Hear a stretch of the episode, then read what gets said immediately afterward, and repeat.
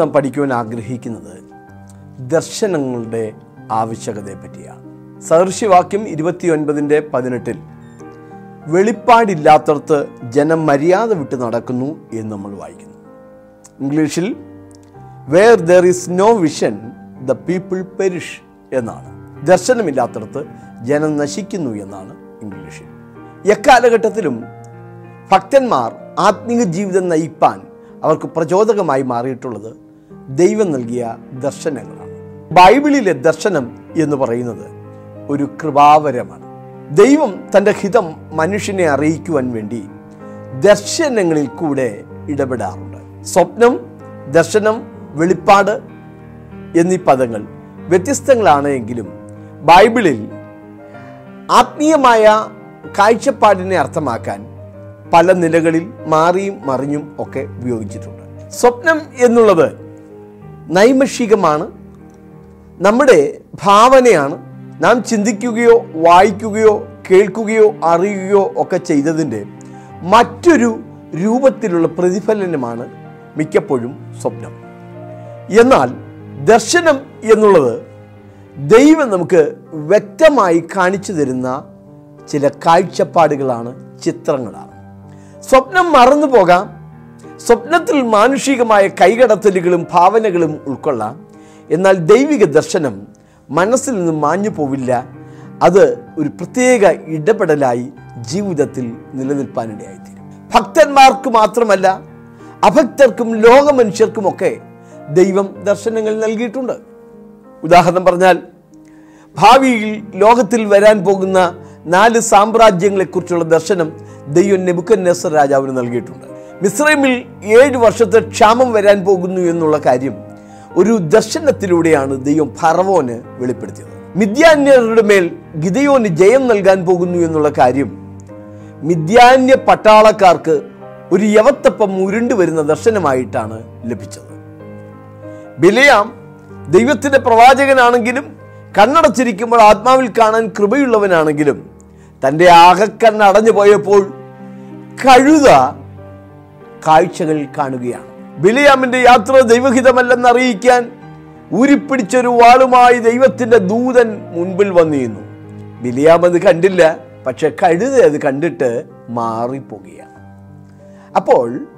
ഭക്തർക്ക് മാത്രമല്ല അഭക്തർക്കും ദൈവം ദർശനങ്ങൾ നൽകാം ദൈവം നമുക്കൊരു ദർശനം നൽകുന്നത് നമ്മുടെ ആത്മീയതയുടെ ഏതോ വലിയ തികവോ മികവോ ആണെന്ന് പരിഗണിക്കേണ്ടതില്ല ദൈവത്തിന് മനുഷ്യരോടുള്ള തൻ്റെ ദൂത് അറിയിക്കാനുള്ള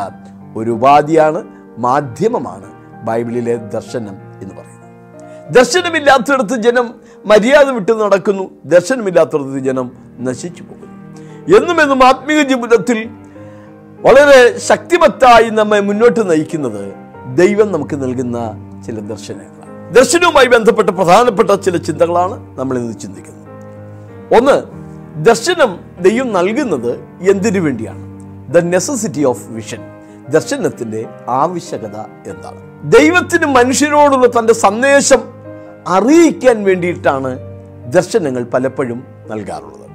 സംഖ്യാപുസ്തകം പന്ത്രണ്ടാം അധ്യായം ആറാം വാക്യം നിങ്ങളുടെ ഇടയിൽ ഒരു പ്രവാചകൻ ഉണ്ടെങ്കിൽ യഹോവയായി ഞാൻ അവന് ദർശനത്തിൽ എന്നെ വെളിപ്പെടുത്തുകയും സ്വപ്നത്തിൽ അവനോട് അരുളി ചെയ്യുകയും ചെയ്യും ആമോസിന്റെ പുസ്തകം മൂന്നിന്റെ ഏഴ് യഹോവയായ കർത്താവ് പ്രവാചകന്മാരായ തൻ്റെ ദാസന്മാർക്ക് തൻ്റെ രഹസ്യം വെളിപ്പെടുത്താതെ ഒരു കാര്യവും ചെയ്യുകയില്ല ഉൽപ്പത്തി പുസ്തകം പതിനെട്ടിന്റെ പതിനേഴിൽ ദൈവം പറയുകയാണ് ഞാൻ ചെയ്യുവാനിരിക്കുന്നത് അബ്രഹാമിനോട് മറച്ചു വയ്ക്കുമോ എന്ന് അബ്രഹാം ദൈവത്തിൻ്റെ ഒരു പ്രവാചകനും ദൈവത്തിൻ്റെ സ്നേഹിതനുമായിരുന്നു തൻ്റെ സ്നേഹിതനുമായി പ്രവാചകനുമായി ദൈവം തൻ്റെ ഹൃദയ രഹസ്യങ്ങൾ വെളിപ്പെടുത്തുകയാണ് സ്വതോമിൽ ഉണ്ടാകാൻ പോകുന്ന വലിയ ന്യായവിധിയെപ്പറ്റി തീയും ഗന്ധകവും വർഷിച്ച് ആ നാട് നശിക്കാൻ പോകുന്ന കാര്യം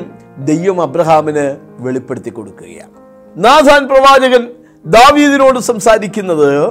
ദർശനങ്ങളെ അടിസ്ഥാനമാക്കിയാണ് രണ്ട് ഷമേൽ ഏഴിൻ്റെ പതിനേഴ് ഈ സകല വാക്കുകൾക്കും ദർശനത്തിനും ഒത്തവണ്ണം നാഥാൻ ദാവീദിനോട് സംസാരിച്ചു ഭാവികാല സംഭവങ്ങൾ തൻ്റെ ജനത്തെ അറിയിക്കുവാനാണ് ദൈവം പലപ്പോഴും ദർശനങ്ങൾ നൽകാറുള്ളത് വെളിപ്പാട് പുസ്തകം നാലാം അധ്യയം ഒന്നാം വാക്യം ഇവിടെ കയറി വരിക മേലാൽ സംഭവിപ്പാനുള്ളത് ഞാൻ നിനക്ക് കാണിച്ചു തരാമെന്നാണ് ദൈവം യോഹന്നാനോട് പറയുന്നത് ദാനിയൽ പ്രവൻ രണ്ടാം അധ്യായത്തിലും ഇതിന് സമാനമായൊരു ചിന്ത നാം കാണുന്നുണ്ട് മേലാൽ സംഭവിപ്പാനുള്ളത് ദൈവം നെബുക്കന്നേസന് വെളിപ്പെടുത്തുകയാണ് രണ്ട് സ്വർഗീയ ദർശനത്തിന് അനുസരണക്കേട് കാണിക്കാതെ ഭക്തന്മാർ ജീവിച്ചിട്ടുണ്ട് അപ്പോൾ സ്ഥല പ്രവൃത്തി പത്തിൻ്റെ മൂന്ന് പതിനേഴ് വാക്യങ്ങളിൽ കൊർന്നല്ലിയോസിന് ഒരു ദൂതന്റെ ദർശനം കിട്ടുന്നു ജാതികളുടെ അടുക്കിലേക്ക് പോയി സുവിശേഷം പ്രചരിപ്പിക്കാനുള്ള നിയോഗം പത്രോസിന് ദൈവം കൈമാറുന്നത് ഒരു പ്രത്യേക ദർശനത്തിലൂടെയാണ് നാല് കോണും കെട്ടിയ ഒരു തുപ്പട്ടി സ്വർഗത്തിൽ നിറങ്ങി വരുന്നു അതിൽ ഭൂമിയിലെ സകല ജീവജന്തുക്കളും ഉണ്ടായിരുന്നു എന്നിട്ട് അറുത്ത് തിന്നുക എന്നൊരു അശരീരി അവൻ കേട്ടു അതിൽ വിശുദ്ധമായ മൃഗങ്ങൾ മാത്രമല്ല ന്യായപ്രമാണം വിലക്കിയിരിക്കുന്ന അശുദ്ധമായ മൃഗങ്ങളുമുണ്ട് അറുത്ത് തിന്നുക എന്ന ആജ്ഞാപനത്തിൽ പത്രോസ് പ്രതിവചിക്കുന്നുണ്ട് ഇല്ല കർത്താവെ ഞാൻ അശുദ്ധമായതൊന്നും തിന്നിട്ടില്ല ദൈവം പറഞ്ഞു ഞാൻ വിശുദ്ധീകരിച്ചതിനെ നീ അശുദ്ധമെന്ന് പറയരുത് യഹൂദനെ മാത്രമല്ല ജാതികളെയും ദൈവം സ്നേഹിക്കുന്നു ദൈവം അവരെയും വിശുദ്ധീകരിപ്പാൻ വെമ്പൽ കൊള്ളുന്നു അവൻ്റെ അടുക്കിലേക്കും സുവിശേഷത്തിൻ്റെ സനാതനമായ സന്ദേശം എത്തേണ്ടതാണ് പത്ര ദിവസം യഹൂദൻ പോകാൻ മടിക്കും അതുകൊണ്ട് ദൈവം അവനൊരു ദർശനം നൽകിയാണ് അവിടേക്ക് അയക്കുന്നത് പത്രോസിന് മാത്രമല്ല പൗലോസിനും അനേക ദർശനങ്ങൾ ലഭിച്ചിട്ടുണ്ട് പ്രധാനമായ ആറ് ദർശനങ്ങൾ പൗലോസിന് ലഭിക്കുന്നുണ്ട് സ്തോത്രം പൗലോസിന്റെ മാനസാന്തരം തന്നെ ഒരു ദർശനവുമായി ബന്ധപ്പെട്ടുള്ളതാണ് ക്രൈസ്തവരെ ഉപദ്രവിക്കാൻ ഉന്മൂലമാക്കാനുള്ള അധികാരപത്രവും പ്രോഗ്രാം ഷീറ്റും ഒക്കെ തയ്യാറാക്കി ധണ്ഡുതിയോടെ യാത്ര ചെയ്യുമ്പോഴാണ് പെട്ടെന്ന് സൂര്യൻ്റെ വെട്ടത്തെ കവിയുന്ന ഒരു പ്രകാശം അവനെ ചുറ്റിമിന്നുകയും അവൻ മൃഗത്തിൽ നിന്ന് താഴെ വീഴുകയും ചെയ്യും കണ്ണഞ്ചിക്കുന്ന ആ പ്രകാശത്തിൻ്റെ ലാഞ്ചനയാൽ അവൻ്റെ കാഴ്ച നഷ്ടപ്പെടുകയും മൂന്ന് ദിവസത്തേക്ക് അവൻ കണ്ണ് കാണാതെ ഇരിക്കുകയും ചെയ്തു അത് യേശുക്രിസ്തുവിൻ്റെ ഒരു സന്ദർശനമായിരുന്നു തനിക്ക് ലഭിച്ച ഒരു പ്രത്യേക ദർശനാനുഭവമായി സമാന്തരമായ ദർശനം ദൈവം അന്യാസ് എന്ന ഭക്തന് നൽകുകയാണ് അനന്യാസിനോട് ദെയ്യം പറയുന്നു ശൗൽ എന്ന് പറയുന്ന ഒരുവൻ കണ്ണ് കാണാതെ നേർവീതിയിൽ കിടക്കുന്നു നീ ചെന്ന് അവൻ കാഴ്ച പ്രാപിക്കേണ്ടതിന് അവന് വേണ്ടി കൈവച്ച് പ്രാർത്ഥിക്കാൻ നോക്കുക അപ്പോൾ പൗലോസിൻ്റെ ആ മാനസാന്തര അനുഭവം യേശുക്രിസ്തുവിൻ്റെ ഒരു പ്രത്യേക ദർശനത്തിൻ്റെ അനുഭവത്തിലായിരുന്നു മൃഗത്തിൽ താഴെ വീണ് കണ്ണു കാണാതെ കിടക്കുമ്പോൾ അവൻ ചോദിക്കുന്നൊരു ചോദ്യമുണ്ട് നീ ആരാകുന്നു കർത്താവേ യേശുവിനോട് പറഞ്ഞ എന്താണ് നീ ഉപദ്രവിക്കുന്ന നസ്രയനായ യേശുവാണ് ഈ ദർശനം തൻ്റെ ജീവിതത്തിൻ്റെ അന്ത്യം വരെയും എന്നുമെന്നും ആത്മീകമായി തന്നെ മുന്നോട്ട് നയിക്കാൻ ഒരു പ്രചോദനമായി തീർന്നിട്ടുണ്ട് പൗലോസിന് ലഭിച്ച ആറ് ദർശനങ്ങളെ പറ്റി ബൈബിളിൽ നമുക്ക് കാണാൻ കഴിയും ഒന്ന് മക്കതോന്യ ദർശനമാണ് ഫിലിപ്പ് പട്ടണത്തിലേക്ക് യൂറോപ്പിലേക്ക് സുവിശേഷവുമായി പൗലോസ് കടന്നു പോകാനുണ്ടായ കാരണം തനിക്ക് ലഭിച്ച ഒരു പ്രത്യേക ദർശനമാണ് താൻ ഒരു ദിവസം രാത്രിയിൽ മിഷണറി യാത്രയിൽ താൻ ഒരു സ്ഥലത്തായിരിക്കുമ്പോൾ രാത്രിയിൽ ഒരു ദർശനം കാണുകയാണ് മക്കധോന്യക്കാരനായ ഒരു പുരുഷൻ കടന്നു വന്ന് ഞങ്ങളെ സഹായിക്ക എന്ന് പറഞ്ഞ് ക്ഷണിക്കുന്ന വിളിക്കുന്ന ഒരു ദർശനം താൻ കണ്ടിട്ട് ഫിലിപ്പിയിലേക്ക് പോകാൻ ദൈവം തന്നെ പ്രേരിപ്പിക്കുന്നു എന്ന് തിരിച്ചറിഞ്ഞ് മനസ്സിലാക്കി പൗലോസ് അവിടേക്ക് പോകുകയാണ് ഫിലിപ്പിയിൽ ചെന്നപ്പോഴാകട്ടെ തനിക്ക് ഒരുപാട് ഉപദ്രവങ്ങൾ സഹിക്കേണ്ടി വന്നു എങ്കിലും ആ ദർശനം അനുസരിച്ച് താൻ പിടിച്ചു നിൽക്കുകയും ഫിലിപ്പിയിൽ അനുഗ്രഹീതമായൊരു സഭ സമാരംഭിക്കുകയും ചെയ്തു മിഷണറി യാത്രയിൽ കൊരുന്ത എന്നൊരു പട്ടണത്തിലേക്ക് പൗലോസ് ചെല്ലുന്നുണ്ട് അവിടെ വലിയ വിജ്ഞാനികളുടെ നാടാണ് പലവിധമായ പ്രതികൂലങ്ങളും ഒക്കെ തനിക്ക് അവിടെ അനുഭവിക്കേണ്ടി വന്നിട്ടുണ്ട് പ്രസംഗിക്കുന്നില്ല എന്ന് കരുതി മനം മടുത്തിരിക്കുമ്പോൾ കർത്താവ് രാത്രിയിൽ വന്നിട്ട് പൗലോസിനോട് പറയുകയാണ് പൗലോസെ ഭയപ്പെടാതെ പ്രസംഗിക്കുക അപ്പോസ്തല പ്രതി പതിനെട്ടിന്റെ ഒൻപത് മുതലുള്ള വാക്യങ്ങൾ രാത്രിയിൽ കർത്താവ് ദർശനത്തിൽ പൗലോസിനോട് നീ ഭയപ്പെടാതെ പ്രസംഗിക്കുക മിണ്ടാതിരിക്കരുത് ഞാൻ നിന്നോടുകൂടെയുണ്ട് ആരും നിന്നെ കൈയേറ്റം ചെയ്ത് ദോഷപ്പെടുത്തുകയില്ല ഈ പട്ടണത്തിൽ എനിക്ക് വളരെ ജനമുണ്ട് ആ ദർശനം മുഖാന്തരമാണ് താൻ അവിടെ നിലനിന്നത് അതുകൊണ്ട് ചില വർഷങ്ങളോളം താൻ അവിടെ താമസിച്ചു അനേകർ വിശ്വാസത്തിലേക്ക് വരികയും കൊരിന്തിലും ഒരു സഭ സ്ഥാപിക്കപ്പെടുവാൻ കാരണമായി മാറി ജാതികളുടെ അടുക്കിലേക്ക് പോകുവാനുള്ള ദർശനം പൗലോസിന് ലഭിക്കുന്നുണ്ട് പ്രവൃത്തികളുടെ പുസ്തകം ഇരുപത്തിരണ്ടാം അധ്യായം പതിനേഴ് പതിനെട്ട് ഇരുപത്തിയൊന്ന് വാക്യം പിന്നെ ഞാൻ എരുശലേമിൽ മടങ്ങിച്ചെന്ന് ദേവാലയത്തിൽ പ്രാർത്ഥിക്കുന്നേരം ഒരു വിവശതയിലായി അവനെ കണ്ടു അഥവാ യേശുവിനെ കണ്ടു ഒരു ദർശനത്തിൽ തന്നെ യേശുവിനെ കാണുകയാണ് യേശുവിനോട് സംസാരിക്കുന്നു നീ ബന്ധപ്പെട്ട് വേഗം യെരുശലേം വിട്ടുപോക നീ എന്നെക്കുറിച്ച് പറയുന്ന സാക്ഷ്യം അവർ കൈക്കൊള്ളുകയില്ല നീ പോക ഞാൻ നിന്നെ ദൂരത്ത് ജാതികളുടെ അടുക്കലയക്കും ഞാൻ നിന്നെ ദൂരത്ത് ജാതികളുടെ അടുക്കലയക്കും അതുകൊണ്ടാണ് പിന്നീട് പൗലോസിനെ നമ്മൾ ജാതികളുടെ അപ്പോസ്തോലൻ എന്നറിയപ്പെടുന്നത് യഹൂദനായ പത്രോസിനെ കൊർന്നൊല്യോസ് എന്ന ജാതിയന്റെ അടുക്കിലേക്ക് ഒരു ദർശനത്തിലൂടെ അയച്ചതുപോലെ പൗലോസ് എന്ന യഹൂദനെയും ദൈവം ജാതികളുടെ അടുക്കിലേക്ക് ദർശനം നൽകി അയക്കുകയാണ് സുവിശേഷ വേലയിൽ എന്നും നമ്മെ മുന്നോട്ട് നയിക്കുന്നത് ദൈവം നമുക്ക് ആത്മാവിൽ തരുന്ന ദർശനങ്ങളാണ് സഹോദരങ്ങളെ അപ്പോസ്തല പുറത്ത് ഇരുപത്തിമൂന്നിൻ്റെ പതിനൊന്ന് രാത്രിയിൽ കർത്താവിൻ്റെ അടുക്കൽ നിന്നു ധൈര്യമായിരിക്കുക നീ കുറിച്ച് എരിശിലേമിൽ സാക്ഷീകരിച്ചതുപോലെ റോമയിലും സാക്ഷീകരിക്കേണ്ടതാകുന്നു എന്നല്ല ചെയ്തു നാൽപ്പതിലധികം ആളുകൾ ചേർന്ന് തന്നെ കൊല്ലുവാൻ വേണ്ടി ശപഥം ചെയ്യാൻ തുടങ്ങുകയാണ് തന്നെ പട്ടാള മേധാവി പിടിച്ചെടുത്തു കൊണ്ടുപോയി കോട്ടയിൽ കാക്കുകയാണ് ഈ സംഭവങ്ങൾ ഉണ്ടാകുന്നതിന് മുമ്പ് ഉറപ്പിനായി കർത്താവിനോട് ഒരു ദർശനത്തിലൂടെ ഇടപെടുകയാണ് പൗലോസെ നീ ധൈര്യമായിരിക്കണം നീ എന്നെക്കുറിച്ച് എരിശലേമിൽ സാക്ഷീകരിച്ചതുപോലെ റോമിലും സാക്ഷീകരിക്കേണ്ടതാണ് ഡെമസ്കോസിന്റെ പടിവാതിക്കൽ വെച്ച് പൗലോസ് രക്ഷിക്കപ്പെടുമ്പോൾ കർത്താവിന് പ്രത്യേക ദർശനത്തിലൂടെ ഇടപെടുമ്പോൾ അന്ന് അവൻ്റെ ഭാവിയെക്കുറിച്ച് ശുശ്രൂഷയെക്കുറിച്ച് ദൈവം മൂന്ന് മേഖലകൾ വെളിപ്പെടുത്തുകയുണ്ടായി എൻ്റെ നാമം യഹൂദന്മാർക്കും ജാതികൾക്കും രാജാക്കന്മാർക്കും മുമ്പാകെ വഹിപ്പാൻ ഞാൻ തെരഞ്ഞെടുത്തൊരു മാനപാത്രമാണ് യഹൂദന്മാരുടെ ഇടയിൽ അവൻ പ്രവർത്തിച്ചു പിന്നീട് ദൈവനെ ജാതികളുടെ അടുക്കലേക്ക് അയച്ചു രാജാക്കന്മാരുടെ മുമ്പാകെയും ശുശ്രൂഷ ചെയ്യാൻ ദൈവം അവന് അവസരം നൽകി അഗ്രിപ്പ രാജാവിനോട് ഫെസ്തോസിനോട് ഫേലിക്സിനോട് ദ്രുസില്യ രാജ്ഞിയോട് ബർണിക്ക രാജ്ഞിയോട് ഇങ്ങനെ രാജതലത്തിൽപ്പെട്ട അനേകരോട് സുവിശേഷം അറിയിക്കാൻ ദൈവം അവന് അവസരങ്ങൾ നൽകുന്നുണ്ട് കർത്താവിന് ദൈവം നമുക്ക് നൽകുന്ന ദർശനങ്ങൾ ഒരിക്കൽ നിറവേറുക തന്നെ ചെയ്യും കർത്താവിന് മഹത്വം അദ്രിയക്കടലിലൂടെ യാത്ര ചെയ്യുമ്പോൾ വലിയ കടൽക്ഷോഭമുണ്ടായി പതിനാല് ദിവസം സൂര്യനെയോ ചന്ദ്രനെയോ കാണാതെ മേഘാവൃതമായി അവർ ആ കടലിൽ ഇങ്ങനെ ആടി ഉലഞ്ഞ് രക്ഷപ്പെടുമെന്നുള്ള ആശയം അറ്റുപോയി കഴിയുന്ന ഒരു സന്ദർഭത്തിൽ പൗലോസിന് ഒരു ദർശനം ദൈവം നൽകിയാണ് താൻ എഴുന്നേറ്റി എന്ന് പറയുന്നുണ്ട് ഞാൻ സേവിച്ചു നിൽക്കുന്ന ദൈവത്തിന്റെ ദൂതൻ കഴിഞ്ഞ രാത്രി എൻ്റെ അരികെ നിന്നു എൻ്റെ ഉടയവനും ഞാൻ സേവിച്ചു വരുന്നവനുമായ ദൈവത്തിൻ്റെ ദൂതൻ ഈ രാത്രി എൻ്റെ അടുക്കൽ നിന്നു പൗലോസെ ഭയപ്പെടരുത് നീ കൈസത മുമ്പാകെ നിൽക്കേണ്ടതാകുന്നു നിന്നോടുകൂടെ യാത്ര ചെയ്യുന്നവരെയൊക്കെയും ഞാൻ നിനക്ക് ദാനം ചെയ്തിരിക്കുന്നു പ്രവൃത്തികളുടെ പുസ്തകം ഇരുപത്തിയേഴാം അധ്യായം ഇരുപത്തിമൂന്ന് ഇരുപത്തിനാല് വാക്യങ്ങൾ അപ്പോൾ വലിയ പ്രതിസന്ധി നിറഞ്ഞ സന്ദർഭത്തിൽ പൗലോസ് തനിക്ക് കിട്ടിയ ദർശനങ്ങളാണ് വിളിച്ചു പറയുന്നത് ആദ്യം പൗലോസ് ഒരു ദർശനം പറഞ്ഞു ഈ യാത്രയിൽ വളരെ ബുദ്ധിമുട്ടുണ്ടാകുമെന്ന് ഞാൻ കാണുന്നു പിന്നീട് താൻ പറയുന്നുണ്ട് ഈ കപ്പൽ തകരുമെന്ന് ഞാൻ കാണുന്നു എങ്കിലും നിങ്ങൾ ആരുടെയും പ്രാണന് ഹാനി വരികയില്ല സ്തോത്രം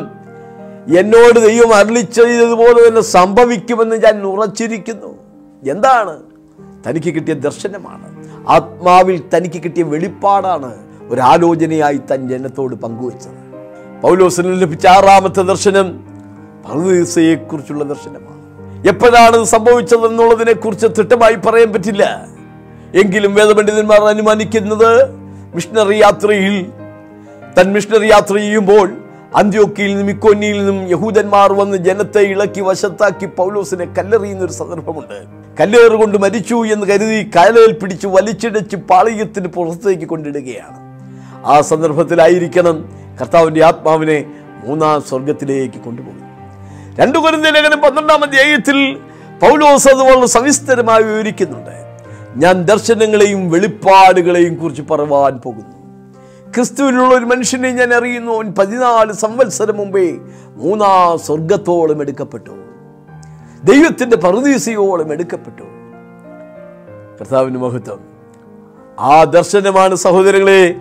സുവിശേഷവേലയിൽ കുറെ കൂടെ തീവ്രതയോടെ ത്യാഗ പുരസ്സരം മുന്നോട്ട് പോകുവാൻ പൗലോസിന് പ്രചോദകമായി മാറി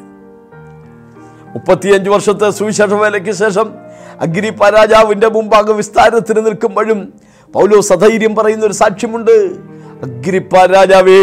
ഞാൻ സ്വർഗീയ ദർശനത്തിന് അനുസരണക്കേട് കാണിച്ചിട്ടില്ല ദൈവം നിങ്ങൾക്ക് നൽകിയ ദർശനം ഒരു നിധി പോലെ ഹൃദയത്തിൽ കാത്തു സൂക്ഷിക്കണം മൂന്ന് ദർശനം മനുഷ്യനെ ആധ്യാത്മികമായി ഉയർത്തിയിട്ടുണ്ട് അപ്പസ്തർപൂർത്തി ഏഴിൻ്റെ രണ്ടിൽ അബ്രഹാമിനുണ്ടായ ഒരു ദർശനത്തെക്കുറിച്ച് നമ്മൾ വായിക്കുന്നുണ്ട് മെസപ്പത്തോമിയിലിരിക്കുമ്പോൾ തേജോമയനായ ദൈവം അവന് പ്രത്യക്ഷനായി കൽദേവരുടെ നാട്ടിൽ മെസോസ് പൊട്ടോമോസ് എന്ന് പറയുന്ന രണ്ട് നദികളുടെ നടുവിൽ ഒരു ചെറിയ ഗ്രാമത്തിൽ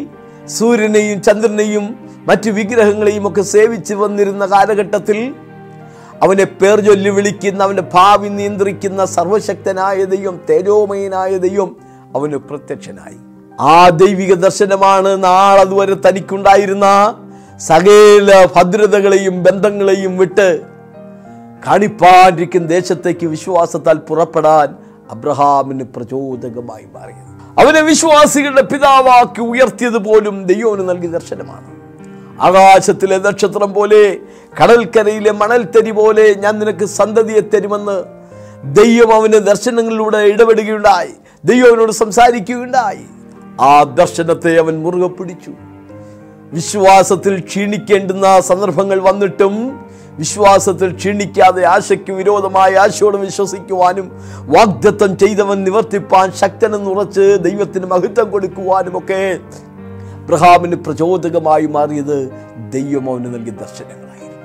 യോസഫിനുണ്ടായ ദർശനം വളരെ സുപരിചിതമാണ് അതവനായി ഉണ്ടാക്കിയെടുത്തതല്ല ദൈവം തനിക്ക് നൽകിയ ദർശനമാണ് തനിക്ക് പതിനേഴ് വയസ്സുള്ളപ്പോഴാണ് താൻ ദർശനം കാണുന്നത് വയലിൽ കറ്റ കൊയ്തുകൊണ്ടിരിക്കുമ്പോൾ തൻ്റെ കറ്റ നിവർന്നു നിൽക്കുന്നു ഇതര കറ്റകൾ അവനെ വീണ് നമസ്കരിക്കുന്നു സൂര്യനും ചന്ദ്രനും പതിനൊന്ന് നക്ഷത്രങ്ങളും അവനാകുന്ന നക്ഷത്രത്തെ വീണ് നമസ്കരിക്കുന്നു അന്ന് അവൻ ദർശനം കണ്ടെങ്കിലും വ്യാഖ്യാനപരം അവൻ ഉണ്ടായിരുന്നില്ല അന്ന് അവൻ കണ്ട ദർശനം വ്യാഖ്യാനിച്ചത് അവൻ്റെ ചേട്ടന്മാരും അപ്പച്ചനും ഒക്കെയായിരുന്നു അവർ ചോദിച്ചു എന്താ നീ ഞങ്ങൾക്ക് രാജാവാകുമോ അപ്പൻ ചോദിച്ചു എന്താ നിന്റെ അപ്പനും അമ്മയും സഹോദരങ്ങളും നിന്നെ വീണ് നമസ്കരിക്കുമോ സഹോദരന്മാർ അവനോട് കനുവില്ലാതെ പെരുമാറാൻ കാരണം ആ കണ്ട താൻ അക്കണ്ട കിനാവാണ് സ്വപ്നക്കാരൻ വരുന്നു അവന്റെ സ്വപ്നം എന്താകുമെന്ന് നമുക്ക് എന്ന് പറഞ്ഞാണ് അവർ അവനെ ഉപദ്രവിച്ചത് പൊട്ടക്കിണറ്റിലിട്ടത് പിന്നീട് മിശ്രമ്യ കച്ചവടക്കാർക്ക് ഇരുപത് വെള്ളിക്കാശിന് വിൽക്കുന്നതൊക്കെ പക്ഷേ പൊട്ടക്കിണറിനോ സഹോദരങ്ങളുടെ ഉപദ്രവത്തിനോ പിതാവിൻ്റെ ശകാരത്തിനൊന്നും ദൈവം അവന് നൽകിയ ദർശനത്തെ നശിപ്പിക്കാൻ കഴിഞ്ഞില്ല അവൻ മുപ്പത്തിയേഴ് വയസ്സ് പ്രായമാകുമ്പോൾ ആ കണ്ട ദർശനം അങ്ങനെ നിവർത്തിയാവുകയാണ് ദർശനത്തിന് ഒരു അവധി വച്ചിരിക്കുന്നു എന്നാണല്ലോ ഹബക്കുക്കിന്റെ പ്രവചനത്തിൽ നമ്മൾ വായിക്കുന്നത് എഴുപത്തിയഞ്ചാമത്തെ വയസ്സിൽ അബ്രഹാമിന് കിട്ടിയ സന്തതികളെക്കുറിച്ചുള്ള ദർശനം നൂറാമത്തെ വയസ്സിലാണ് നിവർത്തിയാവുന്നത് പതിനേഴാമത്തെ വയസ്സിൽ യോസഫിന് കിട്ടുന്ന ദർശനം അവൻ്റെ മുപ്പത്തിയേഴാമത്തെ വയസ്സിലാണ് നിവർത്തിയാവുന്നത് അതെ ദർശനത്തിന് ഒരവധിയുണ്ട് ചില ദർശനങ്ങൾ പെട്ടെന്ന് നടപ്പാകാം അടുത്ത ദിവസങ്ങൾ നടപ്പാകാം മറ്റു ചിലത് ചില കാലങ്ങൾ കഴിഞ്ഞിട്ടാവാം നിവർത്തിയാവുന്നത് യാക്കോബിന് ദർശനം കിട്ടിയിട്ടുണ്ട് യോസഫ് എന്ന തൻ്റെ മകനെ കാട്ടുമൃഗങ്ങൾ കടിച്ചു കീറി തിന്നു കളഞ്ഞു എന്ന് സഹോദരന്മാർ പറഞ്ഞത് യാക്കോബും വിശ്വസിച്ചു ദുഃഖത്തോടെ ഞാൻ പാതാളത്തിലേക്ക് ഇറങ്ങുമെന്നാണ് പിതാവ് പറയുന്നത് പക്ഷേ കുറേ കാലം കഴിഞ്ഞപ്പോൾ യോസേഫ് അയച്ച രഥങ്ങളെ കണ്ടപ്പോൾ വൃദ്ധനായ യാക്കോബിന് ചൈതന്യം വന്നു മരിക്കും മുമ്പ് ഞാൻ മിശ്രമിൽ പോയി എൻ്റെ മകനെ കാണുമെന്ന ആ വലിയ തിടുക്കത്തോടെ പിതാവ് മിശ്രമിലേക്ക് പോകാൻ ഒരുമ്പെടുകയാണ് യേശുവിൻ്റെ പന്ത്രണ്ട് ശിഷ്യന്മാർക്കകത്ത് ആന്തരിക ഗണമെന്നറിയപ്പെട്ട മൂന്ന് പേരാണ് പത്രോസിയാക്കും യോഹന്നാൻ അവരെ പിന്നീട് തൂണുകളായി എണ്ണപ്പെട്ടവർ എന്ന ഗലാത്യർ രണ്ടിൽ നാം വായിക്കുന്നു അവർക്ക് ദൈവം നൽകിയൊരു ദർശനമുണ്ട് മറുപമലയിൽ വെച്ച് കർത്താവിന്റെ തേജസ്കരണം പ്രാപിച്ച ആ സംഭവം മോശയും ഏലിയാവും തേജസ്സിൽ പ്രത്യക്ഷമായ യേശുവിനോട് ഇർഷിലേമിൽ പ്രാപിപ്പാനുള്ള നിര്യാണത്തെക്കുറിച്ച് സംസാരിച്ച ആ സംഭവം അതൊരു ദർശനമായിരുന്നു എന്നാണ് തിരുവഴുത്തിൽ വായിക്കുന്നത് കർത്താവ് പറയുന്നുണ്ട് മനുഷ്യപുത്രൻ മരിച്ചവരുടെ ഇടയിൽ നിന്ന് ഉയർത്തെഴുന്നേൽക്കുന്നത് വരെ ഈ ദർശനമാരോടും പറയരുത് യേശു ക്രിസ്തു ഉയർത്തെഴുന്നേറ്റതിന് ശേഷം ഈ ദർശനം പത്രോസും യോഹനാനും ഒക്കെ ജനത്തോട് പങ്കുവയ്ക്കുന്നുണ്ട് ഞങ്ങളുടെ കണ്ണുകൊണ്ട് കണ്ടതും തൊട്ടതും രുചിച്ചതുമായ ജീവൻ്റെ വചനം സംബന്ധിച്ച് ഞങ്ങൾ അവൻ്റെ തേജസ് ഏകജാതനായവൻ്റെ തേജസ്സായി കണ്ടു ഞങ്ങൾ അവനോടുകൂടെ വിശുദ്ധ പർവ്വതത്തിൽ ഇരിക്കുമ്പോൾ സ്വർഗത്തിൽ നിന്ന് ശബ്ദമുണ്ടായത് കേട്ടു ആ ദർശനം അവരെ ആത്മീകമായി ഉയർത്തുകയുണ്ടായി സ്തഫാനോസ് ക്രൈസ്തവ സഭയുടെ ആദ്യത്തെ രക്തസാക്ഷിയാണ് സുവിശേഷം പ്രസംഗിച്ച സഹോദരനെ ആക്രോശത്തോടെ അക്രമികൾ കല്ലെറിഞ്ഞു കൊന്നു അവർ അവൻ്റെ നേരെ പല്ല് കടിച്ചുകൊണ്ട് കോപപരവശരായി ഓടിയെടുത്തു പക്ഷേ അവനോ മുട്ടുമുകുത്തി മുകളിലേക്ക് നോക്കുന്നു കൊല്ലുന്നവരുടെ മുഖം ക്രൂരമാണ് രൂദ്രമാണ് പക്ഷേ പ്രാർത്ഥിക്കുന്ന ഭക്തന്റെ മുഖം ദൂതനെ പോലെ പ്രകാശിക്കുകയാണ് മരിക്കാൻ നേരത്തും അവൻ കണ്ട ദർശനമാണ് സ്തഫാനോസ് വിളിച്ചു പറയുന്നത് ഇതാ സ്വർഗം തുറന്നിരിക്കുന്നത് മനുഷ്യപുത്രൻ ദൈവത്തിൻ്റെ വലതുഭാഗത്ത് നിൽക്കുന്നതും ഞാൻ കാണുന്നു എന്ന് പറഞ്ഞാണ് ആ ഭക്തൻ മരിച്ചത് ദൈവത്തിൻ്റെ സ്തോത്രം മരണവേളയിലും അനേക ഭക്തന്മാർ ഇങ്ങനെയൊക്കെയുള്ള ആത്മീയ ദർശനങ്ങൾ കണ്ടിട്ടുണ്ട് പുതിയത്തിലെ യോസഫ് മറിയുടെ ഭർത്താവായ യോസഫ് മറിയെ ഗൂഢമായി ഉപേക്ഷിപ്പാൻ അവൻ ഭാവിച്ചവനാണ് പക്ഷേ രാത്രിയിൽ കർത്താവ് ഒരു സ്വപ്നത്തിലൂടെ അവനോട് സംസാരിച്ചു നിന്റെ ഭാര്യയായ മറിയയിൽ ചേർത്തുകൊള്ളുവാൻ ശങ്കിക്കേണ്ട എന്ന് പറഞ്ഞതുകൊണ്ടാണ് അവൻ അവളെ ഭാര്യയായി സ്വീകരിച്ചത് ശിശുവായ യേശുവിനെ നശിപ്പിക്കാൻ ഹരോദ രാജാവ് വട്ടക്കൂട്ടങ്ങൾ നടത്തുമ്പോൾ വളരെ തന്ത്രപരമായി കരുനീക്കങ്ങൾ നടത്തുമ്പോൾ ദൈവം സ്വപ്നത്തിൽ യോസഫിനോട് സംസാരിച്ചു ഹെരോദ രാജാവ് ശിശുവിനെ നശിപ്പിക്കാൻ ഭാവിക്കുന്നു ആകയാൽ നീ എഴുന്നേറ്റ് ശിശുവിനെയും അമ്മയായ മറിയെയും കൂട്ടിക്കൊണ്ട് മിശ്രമിലേക്ക് കൊടിപ്പുക ഞാൻ നിന്നോട് പറയുന്ന വരെ നീ അവിടെ താമസിക്കുക നോക്കുക അവിടെ യോസഫിന് തീരുമാനമെടുക്കാൻ ഓടിപ്പോകാനൊക്കെ പ്രചോദകമാകുന്നത് ദൈവം നൽകുന്ന ദർശനങ്ങളായിരുന്നു പടുനിമത്തിൽ യശയാവെന്ന പ്രവാചകനുണ്ടായ ദർശനം നമുക്ക് നന്നായിട്ട് അറിയാം ഉസിയ രാജാവ് മരിച്ചയാണ്ടിൽ താൻ ഒരു ദർശനം കാണുക തനിക്ക് എല്ലാവിധ ഒത്താശയും നൽകിയ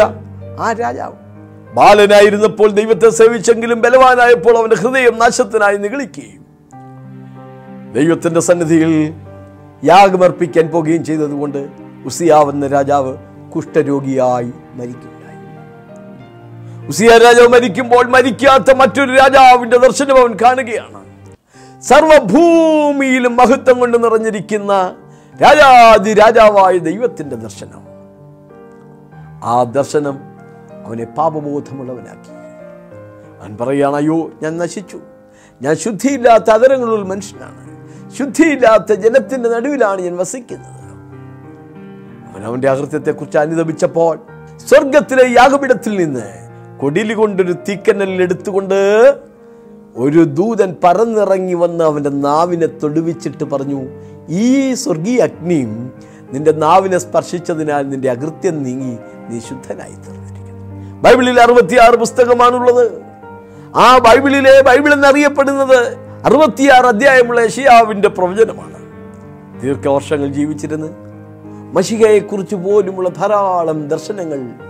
ആത്മാവിൽ വിളിച്ചു പറഞ്ഞ യശിയാവ് ഒരു ദർശന മുഖാന്തരം ശുദ്ധീകരണം പ്രാപിച്ചവനാണ് ദർശനം എന്നുള്ളതിനെക്കുറിച്ച് അടിസ്ഥാനപരമായ ചില കാര്യങ്ങൾ നാം ചിന്തിക്കുകയുണ്ടായി ഒന്ന് ദർശനം നൽകുന്നതിൻ്റെ ആവശ്യകത ദൈവത്തിന് തൻ്റെ സന്ദേശങ്ങൾ ജനത്തോട് കൈമാറാൻ ദർശനങ്ങളിലൂടെയും ഇടപെടാറുണ്ട് പല നിലകളിൽ പല മാധ്യമങ്ങളിൽ കൂടെ ദൈവം സംസാരിക്കാറുണ്ട് ബൈബിളിലൂടെ സംസാരിക്കാറുണ്ട് അശരീരിയായി ഇടപെടാറുണ്ട് പ്രവാചകന്മാരിലൂടെ ഇടപെടാറുണ്ട് ദൂതന്മാരിലൂടെ ഇടപെടാറുണ്ട് ചില സന്ദർഭങ്ങളിൽ ദർശനങ്ങളിൽ കൂടെയും ദൈവം ഇടപെടും അത് ചിലപ്പോൾ പകലായിരിക്കാം ചിലപ്പോൾ രാത്രിയിലായിരിക്കാം യോബിൻ്റെ പുസ്തകത്തിൽ നമ്മൾ വായിക്കുന്നുണ്ട് രാത്രിയിൽ മനുഷ്യൻ ശയ്യമേൽ ഗാഠനിദ്രയിലായിരിക്കുമ്പോൾ ദൈവം അവരുടെ ചെവിയെ തുറക്കുന്നു അവരോടുള്ള പ്രബോധനയ്ക്ക് മുദ്രയിടുന്നു സ്തോത്രം ചിലപ്പോൾ പകലും ദർശനം ലഭിച്ചു എന്ന് വരാം പകൽ പ്രാർത്ഥിച്ചുകൊണ്ടിരിക്കുമ്പോഴാണല്ലോ പത്രോസിന് തുപ്പട്ടിയുടെ ദർശനം കിട്ടുന്നത് ദേവാലയത്തിൽ ചെന്ന് പ്രാർത്ഥിക്കുമ്പോഴാണല്ലോ താനൊരു വിവശതയിലായി യേശുവിനെ പൗലോസും ദർശിക്കുന്നു ബൈബിളിൽ അനേക ഭക്തന്മാർ പഴയ പുതിയ നിമത്തിലും ദർശനങ്ങൾ കണ്ടിട്ടുണ്ട് അവരൊക്കെ ആ ദർശനത്തിൻ്റെ സാക്ഷ്യവത്കരണത്തിന് വേണ്ടി വളരെ ത്യാഗത്തോടെ നിലനിൽക്കുകയും സ്വർഗീയ ദർശനത്തിന് അനുസരണക്കേട് കാണിക്കാതെ അവരുടെ ജീവിതം സൂക്ഷിക്കുകയും ചെയ്തു മൂന്ന് ദർശനം മനുഷ്യനെ ആത്മീയമായി ഉയർത്തും എൻ്റെ കഴിഞ്ഞ മൂന്ന് പതിറ്റാണ്ടിലധികമായുള്ള സുവിശേഷം വേണ്ടി ശുശ്രൂഷാപരമായി കുടുംബപരമായി വ്യക്തിപരമായി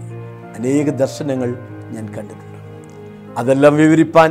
ഈ സമയം അനുവദിക്കുന്നില്ല എങ്കിലും മനസ്സിൽ തങ്ങി നിൽക്കുന്ന ഒരു ചെറിയ സംഭവം ഒരു ചെറിയ ദർശനം ഞാൻ പങ്കുവയ്ക്കാം ഞാൻ ഹൈറേഞ്ചിൽ നെടുങ്കണ്ടം എന്ന സ്ഥലത്ത് ശുശ്രൂഷയിലായിരിക്കുകയാണ് ഇന്നത്തെ പോലെ ഫോൺ സൗകര്യമൊന്നുമില്ലാത്ത അക്കാലത്ത് ഒരിക്കൽ ഞാൻ ഞായറാഴ്ച സഭായോഗം കഴിഞ്ഞ് എൻ്റെ വീട്ടിലേക്ക് പത്തനാപുരത്ത് പോയി രാത്രിയിൽ ഞാനൊരു ദർശനം കാണുകയാണ് ഒരു കുറ്റി ആ കുറ്റിയിൽ പ്രായമുള്ള രണ്ട് ആടുകളെ കെട്ടിയിട്ടിരിക്കുന്നു അടുത്തതായിട്ട് ഞാൻ കാണുന്നത് ഒരു മനുഷ്യൻ്റെ ചങ് നെഞ്ച് വെട്ടിക്കീറുന്നു ചോര ഒലിക്കുന്നു ഞാൻ രാവിലെ ഈ കാര്യം എൻ്റെ സഹോദരനോട് പറഞ്ഞു അദ്ദേഹം പറഞ്ഞു നീ അങ്ങനെ എന്തെങ്കിലും ചിന്തിച്ചിട്ട് കിടന്നിട്ടാവൂ എന്നൊക്കെ പറഞ്ഞു ഞാൻ കിട്ടുക ഞാൻ പത്തനാപുരത്ത് നിന്ന് തിരിച്ച് നെടുങ്കണ്ടത്ത് ചെല്ലുമ്പോൾ വളരെ വേദനാജനകമായ ഒരു സംഭവം അറിയുണ്ടായി ഞങ്ങളുടെ സഭയിൽ ഇടയ്ക്കിടയ്ക്ക് പ്രാർത്ഥനയ്ക്ക് വരുമായിരുന്ന ഒരു സഹോദരൻ തൻ്റെ ഭാര്യയെ തനിക്ക് സംശയമായി ആ മനുഷ്യൻ ഒരു ദിവസം ഏലത്തിനടിക്കുന്ന ഫുൽഡാൻ എന്ന വിഷം കുടിച്ച് മരിക്കും ആ ജഡം നെടുങ്കണ്ടം താലൂക്ക് ആശുപത്രിയിൽ കൊണ്ടുവരികയും പോസ്റ്റ്മോർട്ടം ചെയ്യുകയും പിന്നീട് കുമളി എട്ടാം മൈലിൽ അണക്കരയിലുള്ള സഭാസമിത്തേരിയിൽ അടക്കുകയും ചെയ്തു ഈ സംഭവത്തെക്കുറിച്ച് ആ സഭയുടെ ഇടയൻ എന്ന നിലയിൽ ആടിൻ്റെ ദർശനം നൽകിക്കൊണ്ട് ദൈവം എനിക്കതൊരു കാഴ്ചയായി നൽകി ഒരു പക്ഷേ ദൈവം എനിക്ക് അങ്ങൊരു കാഴ്ചപ്പാടായി അത് തന്നില്ലായിരുന്നെങ്കിൽ ഞാൻ വിശ്വാസത്തിൽ പതറിപ്പോയനെ ശുശ്രൂഷയിൽ ഇടറിപ്പോയനെ എൻ്റെ ദൈവം എന്നെ സ്നേഹിക്കുന്നു ദൈവം എന്നെ കരുതുന്നു ദൈവത്തിന് എന്നോട് കരുതലുണ്ട് സ്നേഹമുണ്ട് എന്ന ഒരു വലിയ ഉറപ്പ് പ്രാപിപ്പാൻ എനിക്കതൊരു പ്രചോദനമായി അന്ത്യകാലത്ത് ഞാൻ സകല മേലും എൻ്റെ ആത്മാവിനെ പകരും നിങ്ങളുടെ പുത്രന്മാരും പുത്രിമാരും പ്രവചിക്കും യൗവനക്കാർ ദർശനങ്ങളെ ദർശിക്കും വൃദ്ധന്മാർ സ്വപ്നങ്ങളെ കാണും കർത്താവിനോട് നമുക്ക് പ്രാർത്ഥിക്കാം ദൈവമേ എന്നോടുള്ള അങ്ങയുടെ ഹിതം എൻ്റെ കുടുംബത്തെക്കുറിച്ച് വ്യക്തിയെക്കുറിച്ച് സഭയെക്കുറിച്ച് ദേശത്തെക്കുറിച്ച് അറിയിക്കാനുള്ള അവിടുത്തെ ആലോചനകൾ അവിടുന്ന് എന്നെ അറിയിക്കണമേ എന്ന് പ്രാർത്ഥിച്ചാൽ ദൈവത്തിന് ദയ തോന്നിയാൽ ഒരുപക്ഷെ ദൈവം അക്കാര്യം നിങ്ങൾക്ക് നന്നായി കാണിച്ചു തന്നു എന്ന് വരാം പ്രാർത്ഥിക്കാം ദൈവമേ എൻ്റെ അക അകക്കണ്ണ് തുറക്കണമേ ദർശനമില്ലാത്തയിടത്ത് ജനം നശിച്ചു പോകുന്നു ദർശനമില്ലാത്തയിടത്ത് ജനം മര്യാദ വിട്ട് നടക്കുന്നു പോലോസിനോട് ചേർന്ന് നമുക്ക് പറയാം സ്വർഗീയ ദർശനത്തിന് ഞാൻ അനുസരണക്കേട് കാണിച്ചിട്ടില്ല പാസ്റ്റർ ബാബു ജോർജ് പത്തനാപുരം എഴുതിയ പുസ്തകങ്ങൾ ലഭ്യമാണ് കൊച്ചിൻ ഇന്റർനാഷണൽ എയർപോർട്ടിന് സമീപമുള്ള എ ജി ഫെലോഷിപ്പ് സെന്ററിൽ എല്ലാ ഞായറാഴ്ചയും വെള്ളിയാഴ്ചയും രാവിലെ ആത്മീയ ആരാധനയും വിടുതൽ ശുശ്രൂഷയും നടക്കുന്നു നിങ്ങൾ കടന്നു വരിക യേശു നിങ്ങളെ വിടുവിക്കും അടുത്ത ആഴ്ച ഇതേ ദിവസം ഇതേ സമയം നമുക്ക് വീണ്ടും കണ്ടുമുട്ടാം അതുവരെ ദൈവം നമ്മെ ഏവരെയും കാത്തു പരിപാലിക്കട്ടെ